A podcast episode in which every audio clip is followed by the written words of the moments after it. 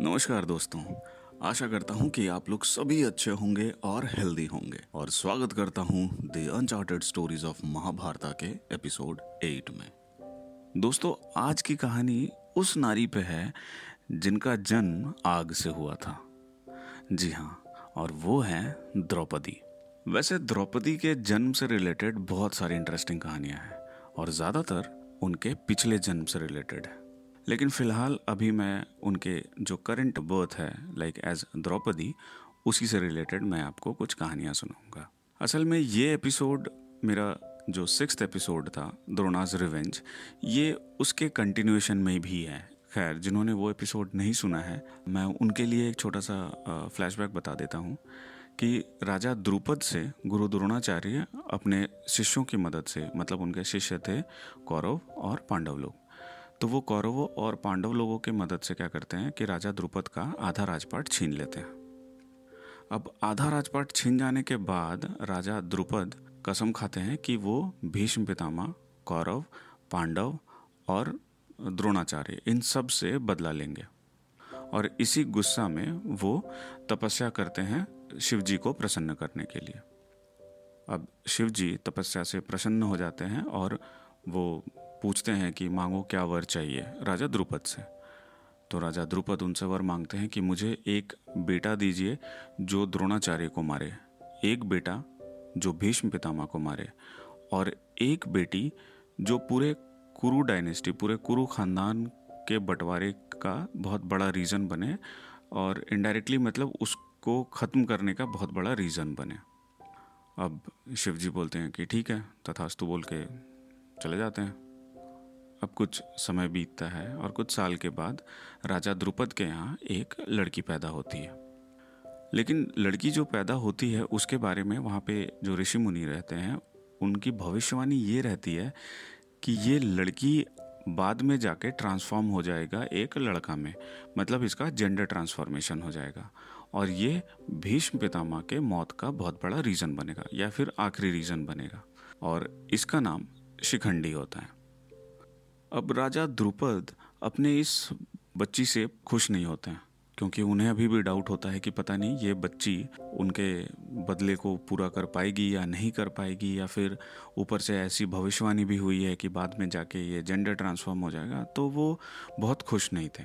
तो इसलिए वो क्या करते हैं कि दो मुनियों को बुलाते हैं, जय और उपजय। अब इन दो मुनियों में खास बात ये होती है कि इनको एक ऐसा जादुई पोषण मतलब जादुई काढ़ा बनाना आता था कि अगर उस काढ़े को अगर आप किसी को पिला दो मतलब किसी औरत को पिला दो तो आपको लड़की पैदा होना निश्चित है। अब इसीलिए राजा इन दो मुनियों को बुलाते हैं।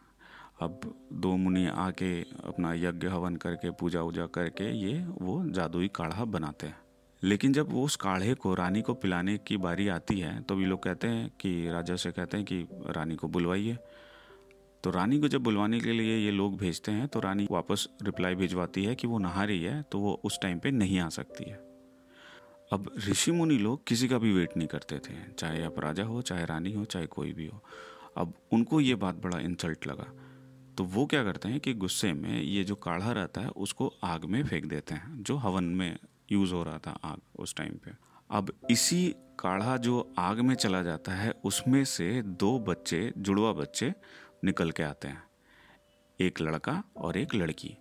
तो जो लड़का होता है, उसका नाम होता है दृष्टद्युम जो कि बाद में जाके द्रोणाचार्य को मारता है। और जो लड़की होती है, उसका नाम होता है द्रौपदी। तो ये कहानी थी द्रौपदी के जन्म की और इसलिए कहते हैं कि द्रौपदी का जन्म जो है वो नॉर्मल गर्भ से नहीं हुआ था, वो आग से जन्मी थी। अच्छा दोस्तों, अब मैं आपको द्रौपदी के जन्म से रिलेटेड एक और छोटी सी कहानी सुनाता हूँ, जो उनके पिछले जन्म से रिलेटेड है मतलब उनके पिछले बर्थ से रिलेटेड है। कहते हैं कि पिछले जन्म में द्रौपदी एक ऋषि मुनि की वाइफ थी। अब वो ऋषि मुनि बहुत बीमार रहते थे। उनको हर तरह का रोग था। कोड़ घाव कमज़ोरी मतलब हर तरह का बीमारी था उनको। लेकिन ऋषि मुनि की वाइफ उनका बहुत ध्यान रखती थी। उनका बहुत सेवा करती थी। और इसी सेवा से ऋषि मुनि बहुत खुश हो जाते हैं और अपनी बीवी से कहते हैं कि, तुम कोई वर मांगो, तुम्हें क्या चाहिए? अब ऋषि मुनि की वाइफ जो थी, वो कहती है कि मुझे जीवन में प्यार नहीं मिला। और वो जो सेक्सुअल प्यार है, वो भी मुझे नसीब नहीं हुआ है। तो मेरी ख्वाहिश यही है कि मैं हर रूप में, हर तरह से मैं प्यार करना चाहती हूँ, या इंटरकोर्स या फिर सेक्सुअल फीलिंग्स को वो अपना बाहर रखती है। अब ऋषि मुनि कहते हैं, ठीक है। तो ऋषि मुनि क्या करते हैं कि अपने यौगिक शक्तियाँ यूज़ करते हैं और फिर अपनी वाइफ को प्यार करते हैं, जो भी उनका ख्वाहिश रहता है, हर तरह से दोनों आपस में प्यार करते हैं।